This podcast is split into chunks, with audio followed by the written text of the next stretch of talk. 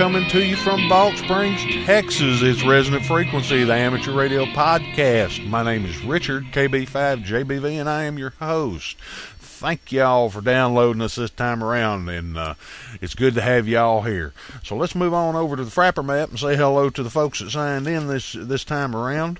Uh, number one, we got Rob yeah, Rob, KI4ODT in Versailles, Kentucky. Uh, Rob says he loves the show. Uh, I hear that quite often, and thank you for the haters out there for not sending me feedback because you really knocked the wind out of my sails if you told me how bad it really was. Okay, Jim, K7JNE in Eugene, Oregon. Jim, go inside.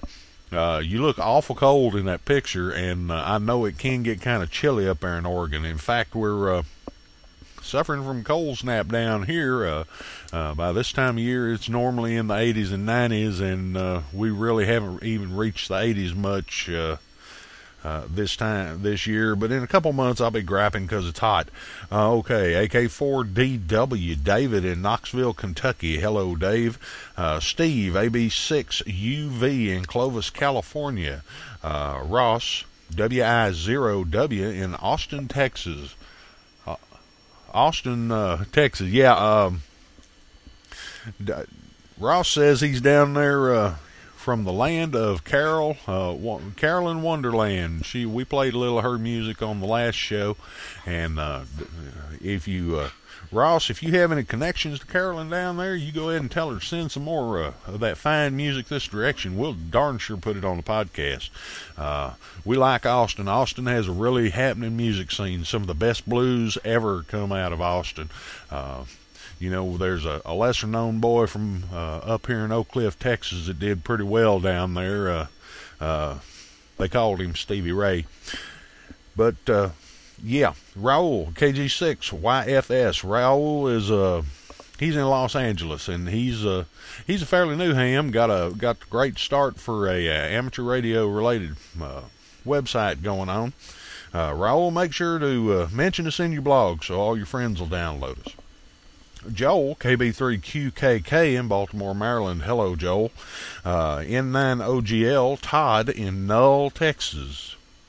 And we have John, W9NET in Hollidaysburg. I hope I got that right. Pennsylvania. Yeah, I got it wrote down somewhere else here too. Uh, in Hollidaysburg, Pennsylvania. Uh, John, John's been uh, really active on the VHF and UHF side, and uh, John, uh, let me know how y'all are coming out with that KLM 2700 out there. I've got one of those myself. It's been put up in storage for quite a while, but I've been thinking about getting it out and getting it back on the air. Okay, uh, John, W1JKS in Franklin, Massachusetts. Hello, John. Robert in Sugar Tree, Tennessee. Lowell in Cleveland, Tennessee. Dr. Dave in Marietta, Georgia. George in uh, Jackson, Mississippi. And we have a couple of uh, listeners signing in from Germany. Uh, good old Deutschland. Uh, and I did not write his whole call sign down. Uh, I'm a bad, bad boy. Let's see if we can get get the town right, though. Lubach, Baden-Württemberg, Germany. Oh, heck. He's down in the Crystal Valley, y'all. And Wolf, DC9FO, in Offenbach, Hesse, Germany. Okay, uh, let me go ahead and say uh, we apparently have an internet dead zone uh, here in the United States, and I was kind of hoping to work all states on the on the Frappr map at least. Uh, get the word out via, as far as resonant frequency, the amateur radio podcast to every state in the United States, but uh, we're lacking. So if there are any listeners in New Mexico, West Texas, Kansas, Nebraska, Wyoming, Idaho, North Dakota, Minnesota, Nevada, or Utah, y'all get in touch with me. And I know there's hams in Utah. Uh, that's uh, that's part of preparation out in Utah. But but uh, the upside is we have 1,667 members on the Frappr map and still growing, and uh, I'm really happy to happy to see that going. Y'all, uh, If y'all haven't stuck a pin in the Frappr map, go on over to uh, kb5jbv.blogspot.com and uh, I try and keep the Frappr map up towards the top of the page, but if it's rotated on down, going down to the bottom of the page, there's uh, one down there that's static, and you can uh, get in there that way. But with this many people on the Frappr map, it looks to me like I've developed a cult following. That kind of makes me a cult leader, doesn't it? Okay, well, my word to the cult members is as follows all cult members go in the backyard and do a fire sacrifice of some meat to the cult. Once you have done the sacrifice of the uh, sacrificial meat, pop open a cold beer and drink the cold beer while you eat the meat. It's that time of year, y'all. Barbecue season already. Okay, so let's move on to donations. We are have uh, donations lacked for a while, but uh, we're definitely starting to pick back up. And I know a bunch of y'all don't take me seriously when I say uh, send us, you know, send me a dollar if that's all you can afford to send because uh, I'll tell you the truth, every dollar helps. Every single dollar. We ha- actually had someone take me seriously last month and sent me one dollar and a penny. And whereas uh, some folks might get upset about that, that's another dollar we can put into server fees and uh, everything else and keep Resonant Frequency, the amateur radio podcast, coming at you. Okay, uh, first donation is from AB6UV, Steve in Clovis, California. He sent us a donation this month. Uh, David, good old Dr. Dave out there in Marietta, Georgia, he uh, sent us one also. And W9NET, John, also sent us a donation this month, and uh, we're glad to see every bit of it because, like I said, uh, that helps keep us going here at Resonant Frequency. Uh, let me talk about donations for a minute. If you want to make a donation to Resonant Frequency, the amateur radio podcast, go on over to the Blogspot page.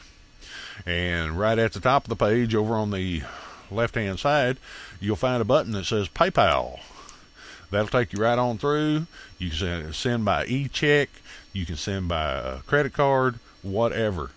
If uh, and send a dollar. You can't buy a soda for a dollar anymore. And that right there, you know, like I said, every penny goes right back into this podcast. If that's not your style, dropping a donation, I understand. There is another way. If you purchase anything at Amazon.com, books, books on tape, CDs, videos, whatever. If you'll go to the uh, blog page and click through from the link that's at the top of the page, uh, any purchase you make at Amazon.com, uh, we will get a percentage of the uh, the actual sale. Now it doesn't cost you any extra; they don't tack it on. Uh, we end up, but we end up getting a percentage of that sale. And on individual sales, it's not a whole lot. But if a bunch of y'all are buying your uh, amateur radio uh, books and materials through Amazon, then it starts to mount up. Okay, so let's get to. Now that we've done that, let's uh, move on over to email. You know, I'm starting to have serious misgivings about uh, recording this. You know, I tried recording this podcast on the on one on the one of the, the uh, Windows machine this time around, and uh, it's really starting to get challenging. But we shall persevere. Um, email. First emails from Tim, uh, K7JNE. Hey, Richard.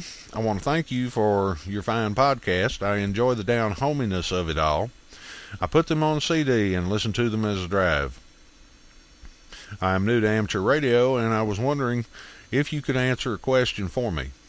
I'm trying to figure out when I'm calling CQ. Is it better to stay on one frequency or and let someone come to me, or is it better to try one frequency and if no luck, move on to another one? It's kind of like fishing, isn't it? Some days they're biting like crazy and sometimes they're not. Keep up the good work and let me know how you do it. Well, let me tell you, Tim.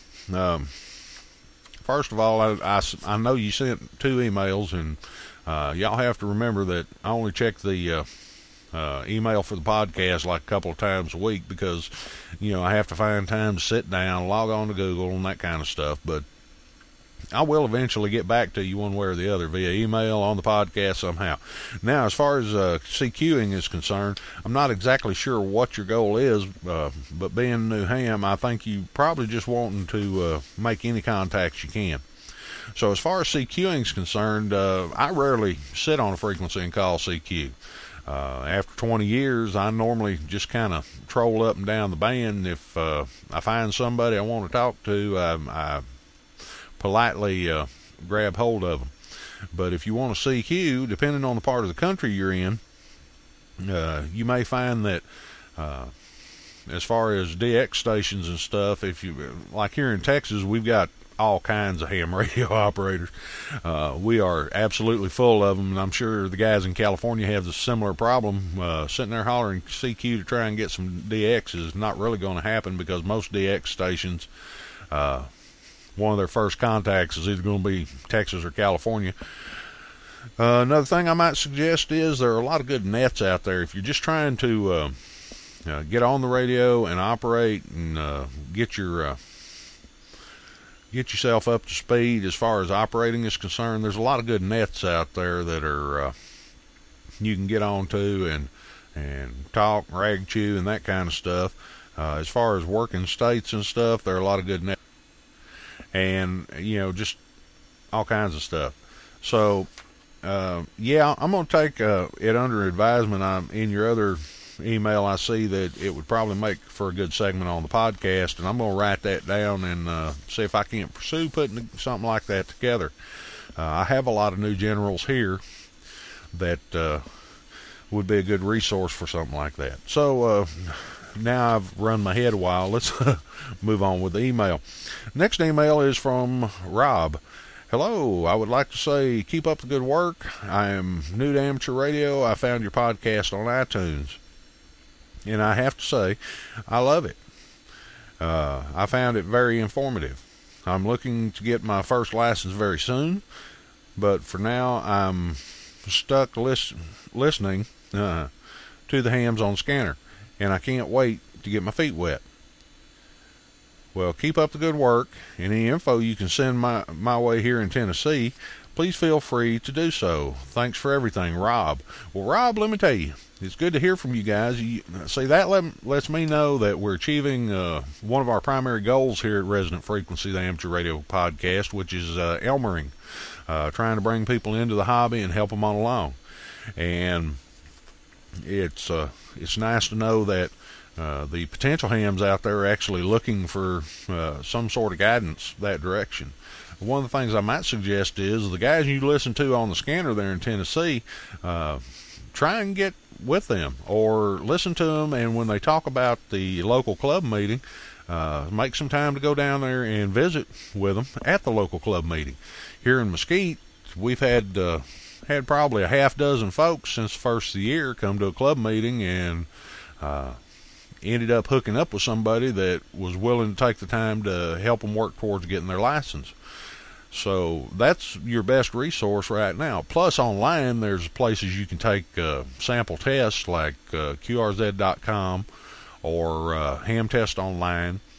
And last but not least, the ARRL website has a lot of good resources for the uh, potential ham and the ham that is uh, looking to upgrade his license. So you go ahead and let us know when you get licensed. I'd like to hear about it, Rob. And like I said, tap into those local resources. That uh, that's going to be your best way to get your license and get on the air. Next, we have uh, Ray. And Ray says, Nice podcast. Some time ago, I signed the Frappr map as Ray from Fairfax, Virginia. Now it's Ray KJ4CNN from Fairfax, Virginia. Ray is uh, finally got his license. Your podcast helps a lot towards getting helped a lot towards getting my technician license and on the same day my general ticket. I'm now studying for my extra which I should have before the end of the summer. I know putting the podcast up is a lot of work, but keep it up. Lots of us are listening. Ray, thank you. Thank you very much, and congratulations on your new license. Um, once again, it's nice to know that this podcast is accomplishing some of the initial goals, which is to help El- Elmer some of the new guys. I know you guys that have been around for a while, y'all get kind of bored uh, from time to time listening to some of the stuff I put on here, but that something like that right there makes it uh, all worthwhile. And our last piece is not actually an email; it's a comment that was uh, posted over at the blog. Yeah. And this is from W9NET. Here at W9NET, we really enjoy your podcast, thus the donation.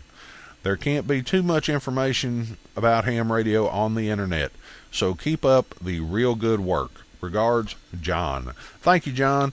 And I, I, it's nice to know that some of the folks that have been around a little while uh, uh, appreciate the podcast also.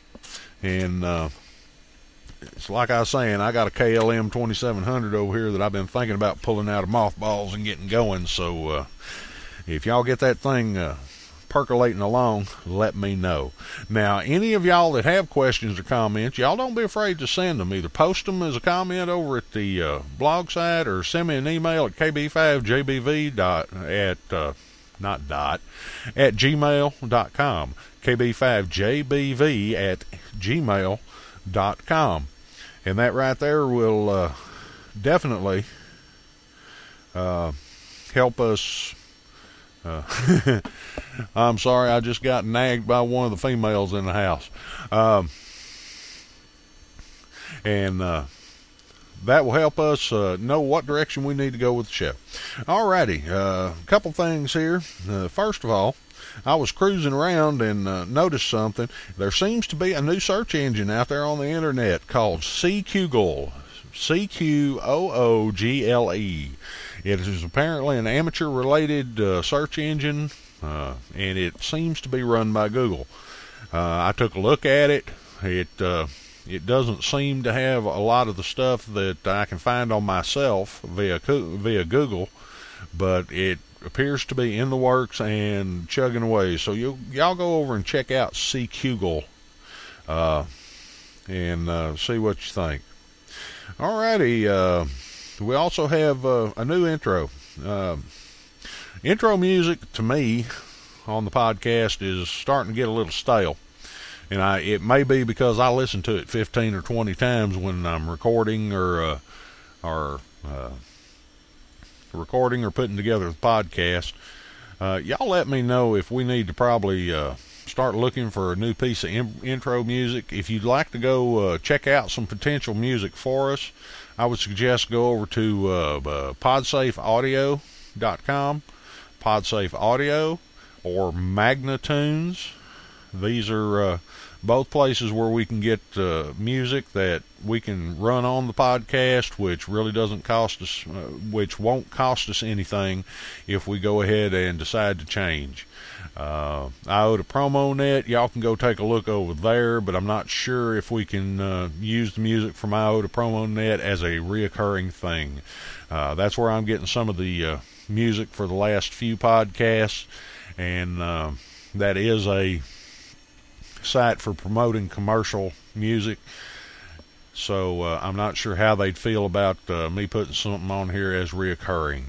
Okay, uh, what else have we got on the list here? We've got, oh yes, we're coming on that time of year, and I sometimes it's difficult to talk about these kind of things because the shining moments for amateur radio, the times when we really show our stuff, sometimes are the some of the worst times for others.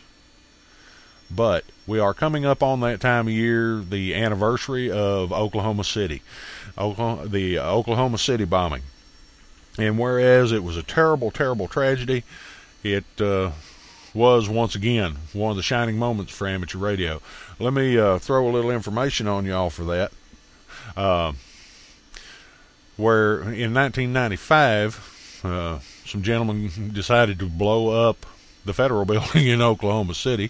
For those of y'all who don't know what I'm talking about, and uh, it ended up uh, destroying the big chunk of the building, killing a lot of people and that kind of stuff. However, amateur radio was there. It was uh, one of those instances where being prepared, like we normally are, uh, really paid off. So on uh, on April 19th, 1995, uh, 15 minutes after the explosion out front of the Murrah Federal Building, uh, SATERN volunteers were in the territory the uh, SATERN territorial headquarters. And for those of y'all who don't know what SATERN means, it's Salvation Army Team Emergency Radio Network. That's the amateur radio arm of the Salvation Army. Uh, they were in the headquarters 15 minutes after the explosion, opened an emergency net, which eventually lasted 363 hours. 363 hours. That's a little over two weeks, y'all. And uh, even though it eventually boiled down to an ARES net. Uh, they uh, it was uh, up and running in 15 minutes, and you find that these th- kind of things happen, and that's definitely why uh, we should be prepared. You know, it's a very similar scenario with the shuttle recovery, and I'll talk about that a little more in a future show. But the whole point is that amateur radio was there. That was one of our shining moments, and it was a terrible tragedy, but we were out there and we proved our stuff. Okay, uh, I've been going for a considerable amount of time here, and I was really on the ball and uh, chugging away until uh, this doggone Windows started acting up. And I, I knew I should have recorded this on one of the Linux machines because uh, I'm pretty much crash free on one of them at this point. So with that, we're going to go ahead and uh, and move on to the next segment. Oh yeah, one more thing before I go. Uh, the segment formerly known as Buzzword. If y'all feel that we should keep it, y'all let me know. If y'all feel we should let it go and make our main segment longer, let me know. Uh, I need input from y'all. This podcast is not my podcast, other than the fact that uh, I sit here and put it all together. It's y'all's podcast because I want to make sure that it has content that y'all are interested in. So, uh, y'all let me know how you feel about the segment formerly known as Buzzword. And with that, uh, we'll go ahead and uh,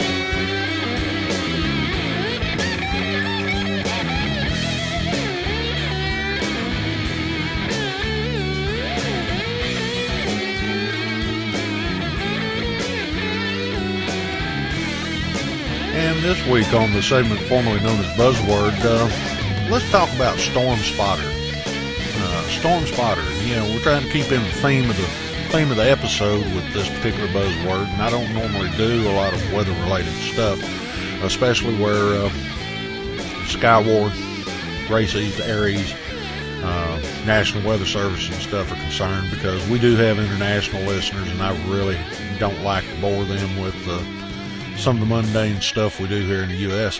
However, um, we are heading towards the peak of storm season here down in the south, and uh, they'll end up peaking up in the Midwest in uh, mid-June.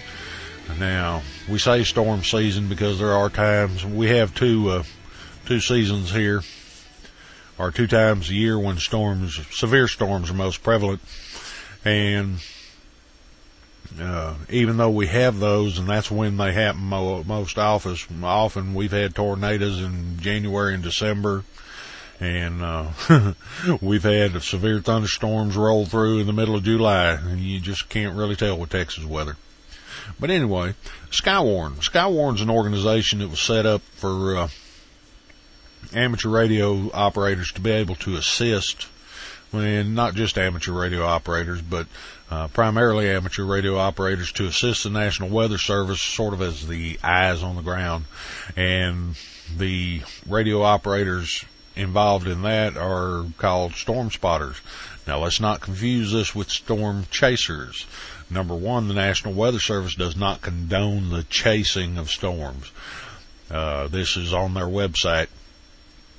Uh, storm spotters, on the other hand, uh, we're there as eyes on the ground. You know, uh, what is the new uh, correct term for it? Ground truth for the Weather Service people, and that just means another set of eyeballs uh, out there where it's going on, so we can tell them what we're saying. Uh, for those of y'all who are not familiar with that, and those of y'all who don't have a RACES or ARES organization in your area, uh, your best way to hook up with uh, Skywarn is through your local National Weather Service office. Uh, for those of you that have RACES and ARES organizations in your area, your best, uh, that's your point of contact. Now, once you've made contact with these, you're probably going to have to go to spotter training, which is not as uh, big a deal as it may sound like. Uh, spotter training consists of a Skywarn school, and uh, they can be as short as a, an hour or so, or as long as five or six hours. Uh, you can normally knock them out in uh, in a portion of a day without any problem whatsoever. And for those of you who have signed up with your local organizations and uh, haven't been to training yet, you're running out of time because uh, Skywarn schools normally run from the uh, beginning of the year till about June. So you probably need to get on out there. For those of you who haven't, start by with your point of contact. Uh, your local RACES organization, ARES organization, or uh, even your local ham club can probably point you in the right direction to getting in contact with uh, the people you need to be in contact with to become a Skywarn spotter. For those of you who don't have a, RACES or ARES organization, once again, contact your local National Weather Service office. There's lots of them around the area, and uh, you can look them up on the web or uh, even in that archaic thing that some of us still use called a phone book. Okay, so now you, you've done that and you're out in the field. Once again, storm chasing is something that should be undertaken undertaken by people who uh, have knowledge and experience, and that is their specific uh, reason for going out to these storms. I know some storm chasers. They're all pretty good fellers. They know they know more in some cases about uh, weather than some of the guys that are actually telling you what the weather's going to be at the uh, TV station. In fact, uh, one of our ARES groups here, our RACES groups here locally, the, uh, every time they have a net, they have, uh, one of the local, uh, weathermen from one of the TV stations who just so happens to be a ham, uh, give his prognostication of what the weather's going to be for the next two weeks. Now, on the other hand, I have, uh, or we have here uh, in the city that I'm attached to, as far as RACES, a gentleman who does go out and storm chase.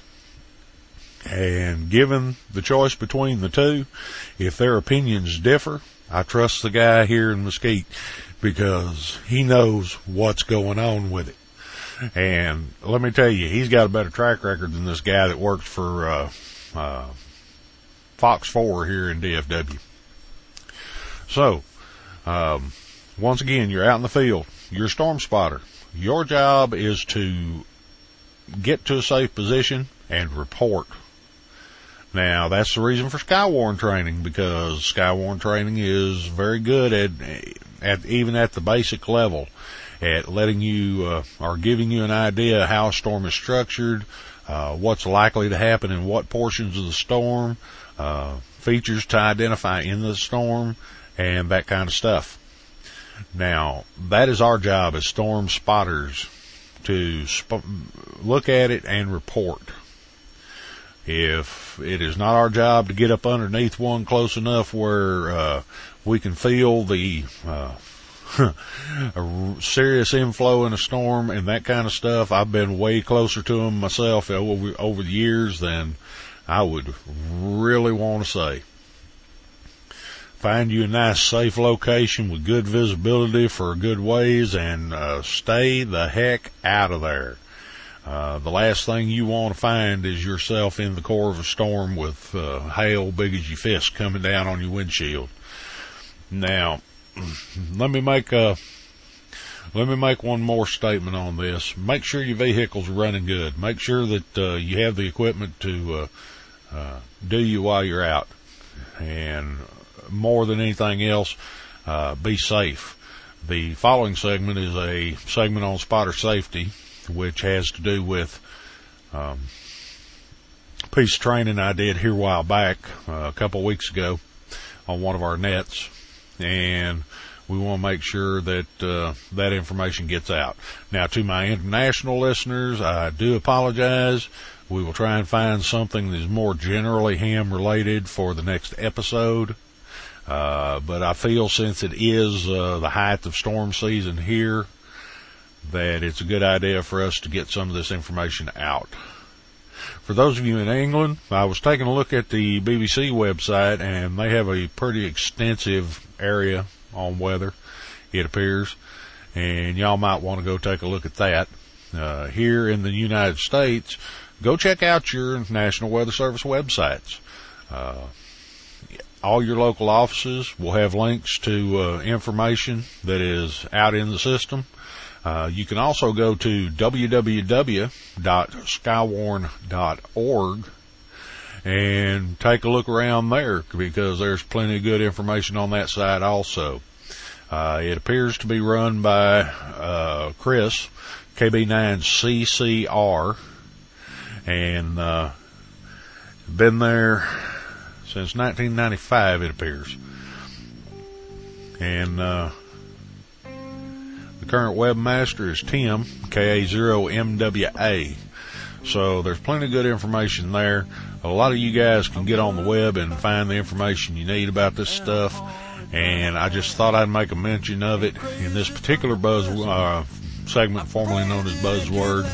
So we might be able to get things rolling. Well, with that, let me go ahead and, uh, and uh, kick back for a couple minutes, and we'll see y'all after the break.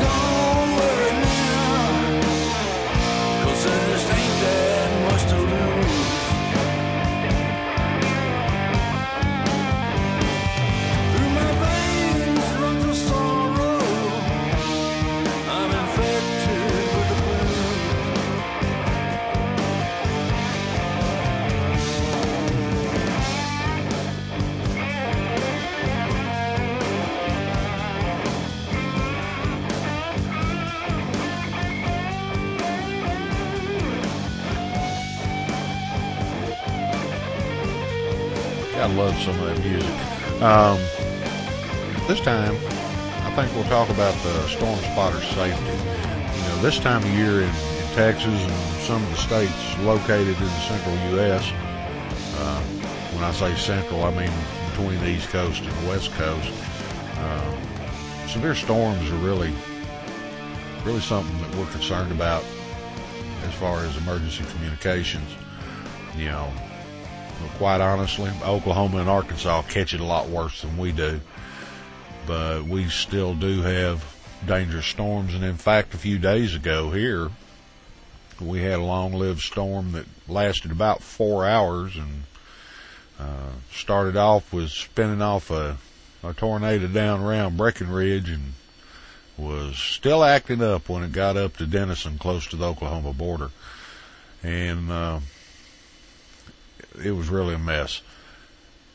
Something else is that uh, I had someone tell me that they would really like to have a copy of this particular piece of training that I did on one of the RACES nets uh, a couple of weeks back, simply because uh, it is the time of year that we are uh, primarily concerned with storms in this area, and the information that I found was for the training was really informative. So I'm going to go this time around. I'm going to give you all this piece of training that I, I dug up off of the National Weather Service website up in Norman, Oklahoma. I don't normally do segments like this, but I intend on uh, passing this segment around uh, out around here locally also. So here we go. Spotter safety, your number one priority. Accurate and timely spotter reports are critical to your local community and to the National Weather Service. However, your first priority as a storm spotter is to stay safe. Severe storms present a number of hazards, any of which could lead to injury or death if you are not extremely careful. Depending on whether you are spotting from your vehicle or from a fixed location, like a home or business, there are hazards you need to be aware of and plan for when you're observing storms. Mobile spotter safety concerns. Mobile spotters, uh, those who observe storms from their vehicle or from a position other than their home or business. In many communities, spotters have assigned observation locations. When spotters are activated, they go to their designated spot and observe and report weather conditions. Some mobile spotters stay mobile during the storm and attempt to move along with the storm to maintain a view of the action area and report any changes as the storm progresses. Note, the National Weather Service does not condone, endorse, or recommend storm chasing. It is a dangerous practice and should not be attempted. As a mobile spotter, there are important safety considerations you should think about.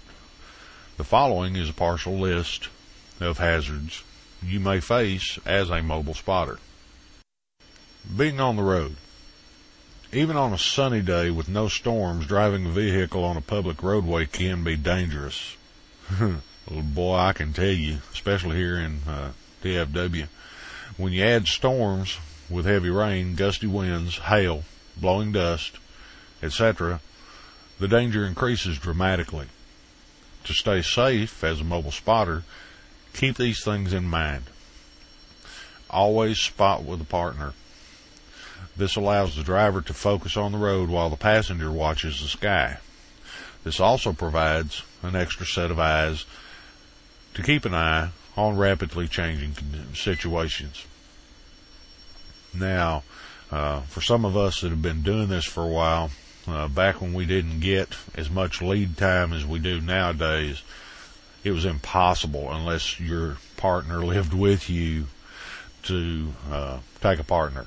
But nowadays we have plenty of lead time, so I'm going to change that, at least in my opinion, to whenever possible, spot with a partner. Because there will be times when you just can't make that happen. Watch for water on the road. Hydroplaning is a serious threat for drivers, and it doesn't take much rain to cause roads to become slick and hazardous. Now, because of the composition of uh, the tires that we use, they vary greatly.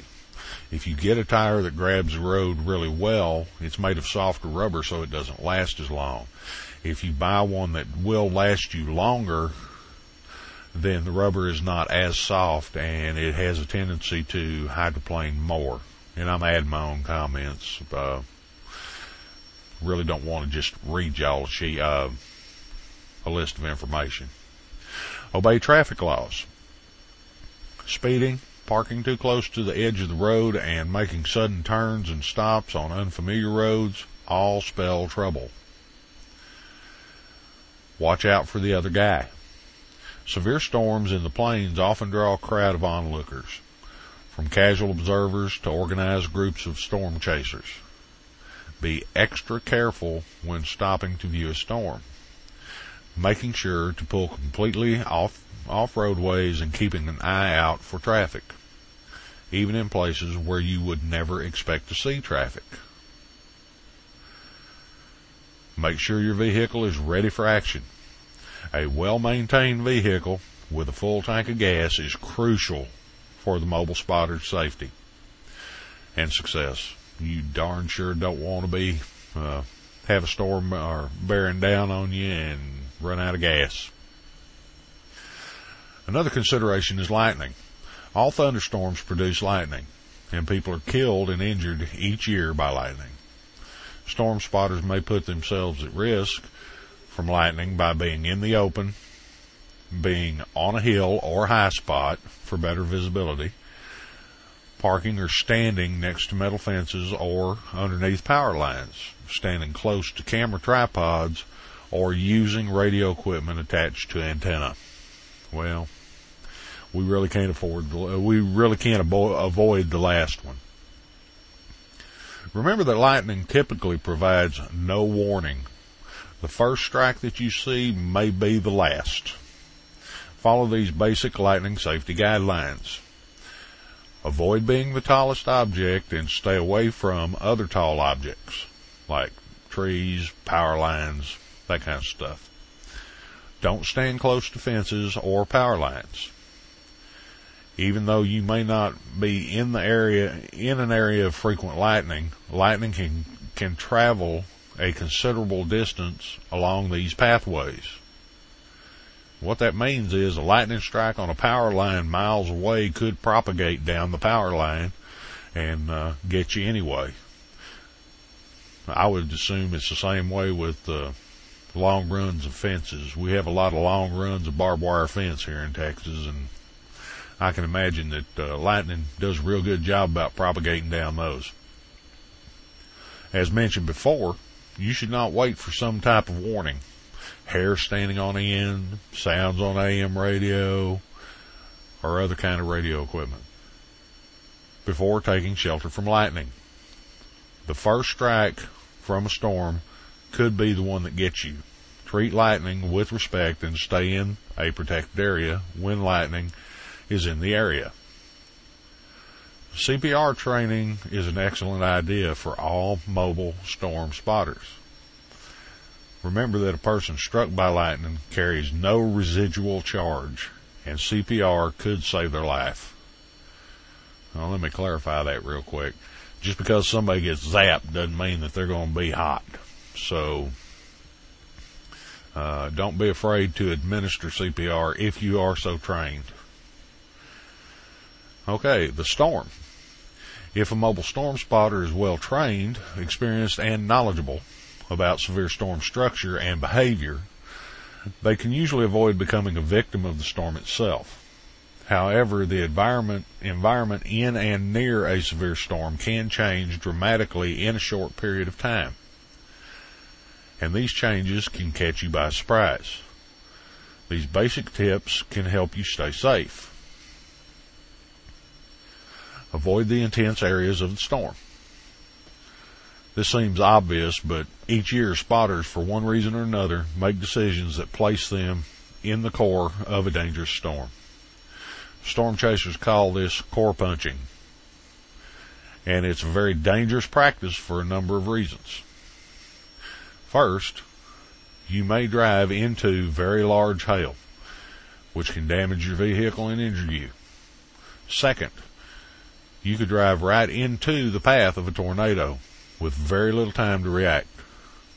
And finally, the core of the storm is a dangerous place with low visibility, heavy rain, and violent winds.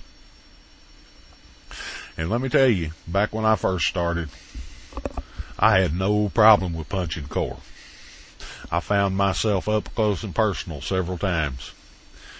And uh, it wasn't unusual for me to watch one come in, watch it go across, and then drive like crazy down the highway to get out in front of it again. I wouldn't do it now. I got better sense. And I had to replace more than one windshield. Also, you know, uh, this particular section talks about uh, being knowledgeable about storms. Uh, there's one fellow I know that in this last round of storms, uh, that long-lived storm a few days ago, he ended up out uh, going up the wrong highway and had a funnel pass right in front of him, less than a half a mile away. So you really have to be careful. Keep your head on a swivel. When observing a storm, it is easy to lose focus and become fixated on some feature you're watching. You know, like you're sitting there watching uh, hail shaft or inflow or something. Anyway, you should maintain aware- awareness of what's going on all around and always be mindful of a surprise event. This points out the importance of spotting with a partner. They can be an extra set of eyes, eyes and ears to help you stay safe. Always have an escape route in mind, and this is something we press here uh, with our local RACES and ARES units. Always have an escape route. Mobile spotters should always plan an emergency escape route that will take them out of harm's way should the storm change direction or otherwise threaten them. Determining the, that escape route requires a great deal of knowledge about the storm's movement and behavior. A detailed set of current maps of your spotting area is a critical part of a mobile spotter's toolbox. But be mindful of the fact that roads sometimes change before maps do and they may not reflect reality in every case. Always have you a couple of ways out. Don't get yourself hemmed up where you have no place to go. Never drive into areas where water covers the road. This is especially true when you cannot be certain how deep the water is. Many people die each year by driving into flooded areas and drowning in their vehicles. Find another safer route. And in fact, uh, I talk to Gary Woodall uh, over at the Weather Service from time to time, and he tells me that uh, the Weather Service is truly concerned because more people die from flooding, and most of it is Darwin Award grade material. Dry, you know, some old boy in his four by four thinks he can get across a uh, a flooded road and ends up upside down and nowhere to go. The next one is, you know, keep your engine running, especially when operating uh, close to severe storm. You don't want to find out you have a vehicle problem as a violent storm bears down on you. You know, that it doesn't just happen in the movie, y'all. When it's time to go, if you jump in your car and turn the key, that car could not start. And it doesn't matter if it's a well maintained vehicle or what. Uh, it could just not be happening for you that, at that particular time. And that would be bad. Okay. Be cautious at night. Now this one's apparently a no-brainer, but you know, there's people who don't pay attention. Obvi- Obviously, it is more dangerous to deal with something you cannot clearly see. Storms at night present special problems for spotters and should be you should be extremely cautious when observing storms after dark. Lord, I know that especially around here, we've got so much light, light pollution that uh, it's nighttime, all the lights are on at businesses and stuff. Uh, even it's even hard to see what's going on with the storm when it's backlit by lightning. You still have a hard time seeing what's going on. So be extra cautious at night. Okay. So let's move on to fixed spotters spotter concerns. When it comes to being safe, storm spotters who observe storms from fixed locations have some advantages, but also some disadvantages as compared to mobile spotters. Fixed spotters may have access to shelter and will not be exposed to the elements and all the hazards that mobile spotters face. However, there are instances when mobile spotters might be able to get out of the path of a dangerous storm while fixed spotters cannot.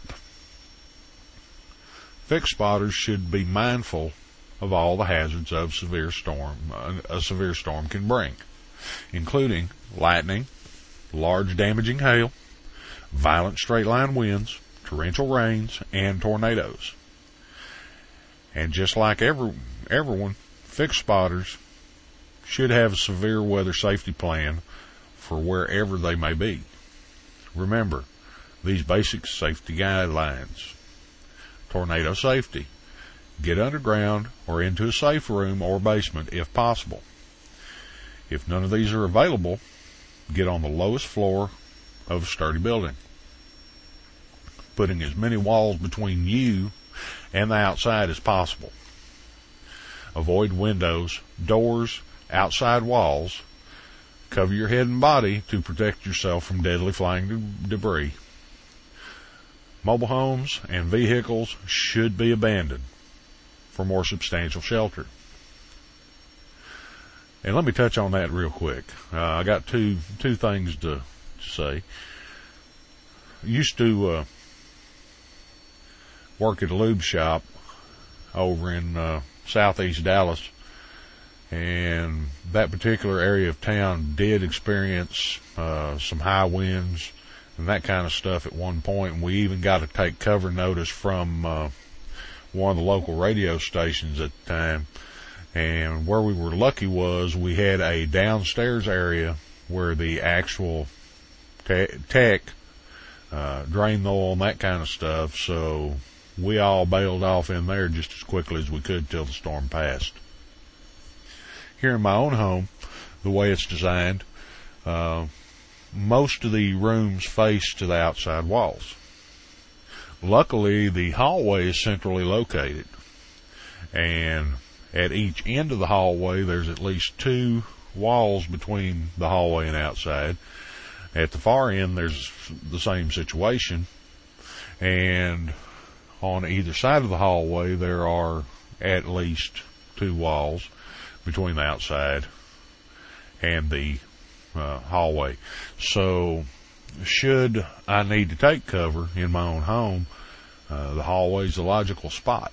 Plus, it's easy to drag uh, uh, sofa cushions, uh, mattresses off the bed, that kind of stuff for covering up with. We had one guy here in, in Texas during one of the storms back in the 90s that took cover in his bathroom, pulled a mattress over himself while he was in the bathtub, and continued to give spotter reports while a tornado was ripping his house to shreds. So you can protect yourself uh, if you get yourself in the right right place. But we're running long, so let me get on with it. Lightning safety. Stay away from doors and windows. Avoid using electrical appliances and stay away from plumbing fixtures. All of these are pathways for lightning. Stay off the telephone, especially corded phones. And cordless phones are not as bad, but uh, they still are radio transmitters, transceivers, so y'all have to keep that in mind as much as possible. Hail and wind safety. Severe thunderstorms can produ- produce destructive hail and damaging winds, even without a tornado. Follow the tornado safety rules, especially when the storm contains very large hail and violent winds. Okay, that's pretty much the end of uh, that particular uh, bit of information. Uh, the last part about the damaging winds. Uh, this year already, we've had uh, straight line downbursts clocked at over 90 miles an hour. And we're just now getting into our peak months. This month is a peak and next month is a peak and for the most part they diminish somewhat after that. But oh lucky us, then we start looking at hurricane season. So, y'all remember some of these tips. Uh, try and keep yourself safe. And one thing I would suggest is go ahead and pass this segment. If you don't pass the whole podcast out, pass this segment out to your RACES, ARES, and MCOM people at your local level. Because this piece of information could uh, definitely save a life. You know, here locally, we're real strong on making sure our spotters are safe. We won't even shut down a net until we make sure everybody's back home safely. Now, if y'all would like to go grab a, uh, a printed copy of this, you can pick that up at www.srh.noaa.gov dot looks like O-U-N Oscar Uniform November. Stroke storm spotting. And it ought to be off in that area. So I hope that's something y'all can use. And with that let's go ahead and move on to the next segment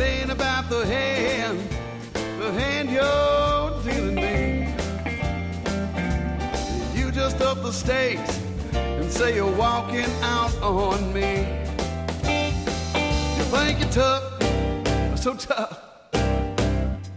Well, this time, girl, I'm gonna call your bluff. Too much to take. Be on your way, girl. You're the queen of spades. You're just a double dealing mama. Double dealing mama. Double dealing mama.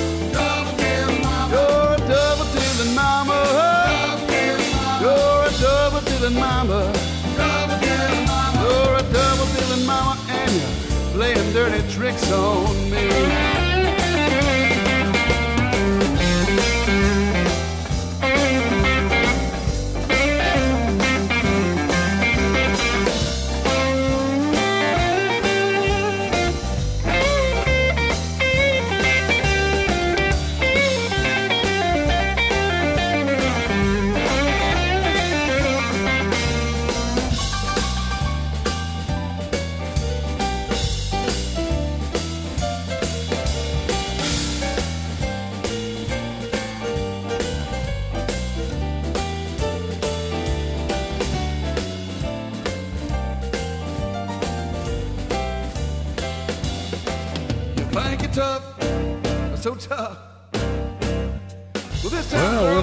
Made it to the end of another uh, episode of Resonant Frequency, the Amateur Radio Podcast.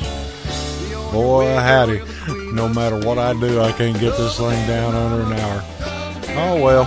Uh, if that's the way it's got to be, that's the way it's got to be. We'd like to thank the folks over at IODA Promo Net for uh, some of the music heard on this uh, episode of Resonant Frequency, the Amateur Radio Podcast. We'd also like to folk- thank the folks over at PodSafe Audio, where uh, some of our music comes from also.